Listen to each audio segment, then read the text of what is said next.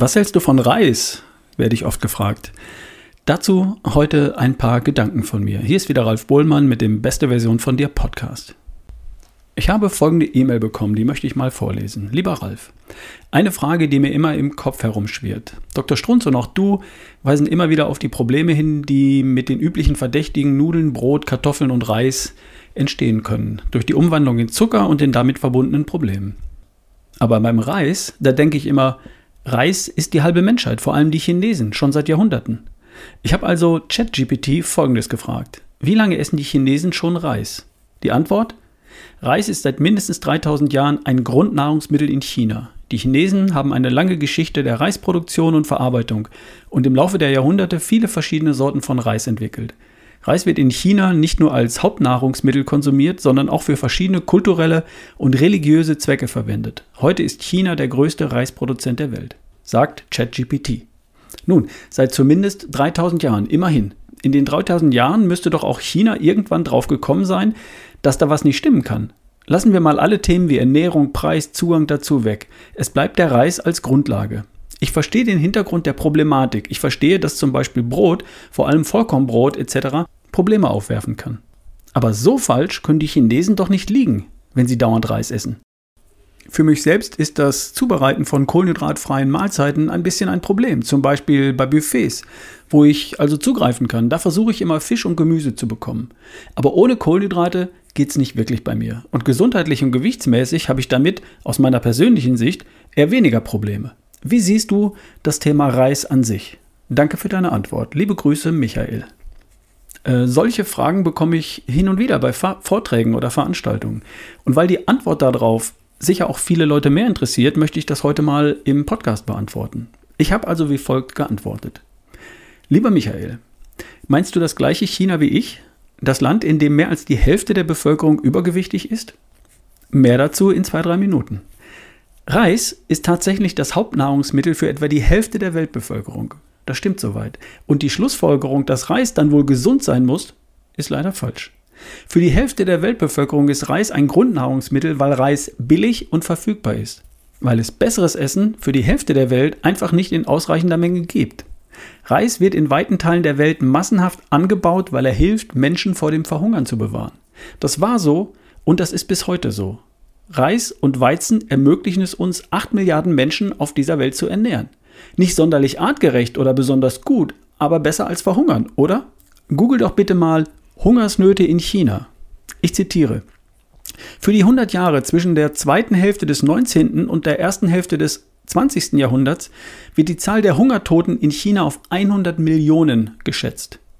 Die letzte große Hungersnot in China war zwischen neunzehnhundertneunundfünfzig und neunzehnhundertzweiundsechzig. In dieser Zeit sind zwischen fünfzehn und fünfundfünfzig Millionen Chinesen verhungert. Zitat Ende. Reis ist nicht das Wunschessen der Chinesen oder der Asiaten. Reis stand bis vor zwei Generationen für den verzweifelten Versuch, nicht zu verhungern. Reis wurde und wird bis heute als sichere Bank der Versorgung mit Nahrung angebaut, in ganz Asien. Und nicht, weil er so gut für die Gesundheit ist. Für den Westen gilt das Gleiche für Weizen und andere Getreide. Reis ist seit mehr als dreitausend Jahren die Lebensversicherung der Menschen in Asien. Entsprechend groß ist die kulturelle Einbindung und Überhöhung von Reis in Asien, wie bei uns von Brot, bis hin zur Einbindung in religiöse Riten und Gebräuche. Reis, wie bei uns Brot, wird verehrt, weil er Millionen Menschen vor dem Hungertod bewahrt hat und noch immer bewahrt. Aber nicht, weil er so gesund ist. Reis ist gesünder als der Tod. Natürlich. Aber nicht gesünder als Gemüse, Fisch, Fleisch, Eier. Wer es sich leisten konnte, hat schon immer lieber Gemüse, Fisch und Fleisch gegessen. Das war im China der vergangenen dreitausend Jahre so und heute ist es im Übrigen genauso. Und um gleich mit dem nächsten Mythos weiterzumachen, wenn du erlaubst, der lautet etwa, die Chinesen oder Asiaten sind doch so schlank und so gesund. Da muss Reis doch gesund sein, denn den essen die doch ständig. Nein, der schlanke Chinese, der kein Übergewicht und keinen Herzinfarkt kennt, ist eine historische Figur. Ein hart arbeitender Bauer, der den ganzen Tag viele Stunden auf dem Feld verbringt und sich auf diese Weise mit etwas Glück karge tausend Kilokalorien an Nahrung erarbeitet. Das Leben dieser historischen Figur, die es hier und dort natürlich bis heute noch gibt, hat mit deiner Lebenswirklichkeit nicht das Geringste zu tun. Bist du bereit, die gesamte Nahrung auf tausend Kilokalorien pro Tag zu begrenzen und dafür acht bis zehn Stunden unter der Sonne auf dem Feld zu arbeiten? Wenn ja, Dann darfst du gern hundertachtzig Gramm Reis am Tag zu dir nehmen. Dazu ein wenig Gemüse und einmal in der Woche ein kleines Stückchen Geflügel oder ein Ei. Und da wirst du schlank bleiben und vermutlich auch einigermaßen gesund. Vorausgesetzt, du rauchst nicht, du trinkst nicht und du trittst nicht auf eine Schlange. Die modernen Chinesen oder Asiaten, die in urbanen Zentren leben, einer überwiegend sitzenden Tätigkeit nachgehen und einen modernen westlichen Lifestyle pflegen, die haben mit dem Reis die gleichen Probleme wie wir im Westen, in Deutschland, mit Brot und mit Nudeln. Hier mal ein Zitat aus einem Artikel von N T V vom dreiundzwanzigsten zwölften zweitausendzwanzig.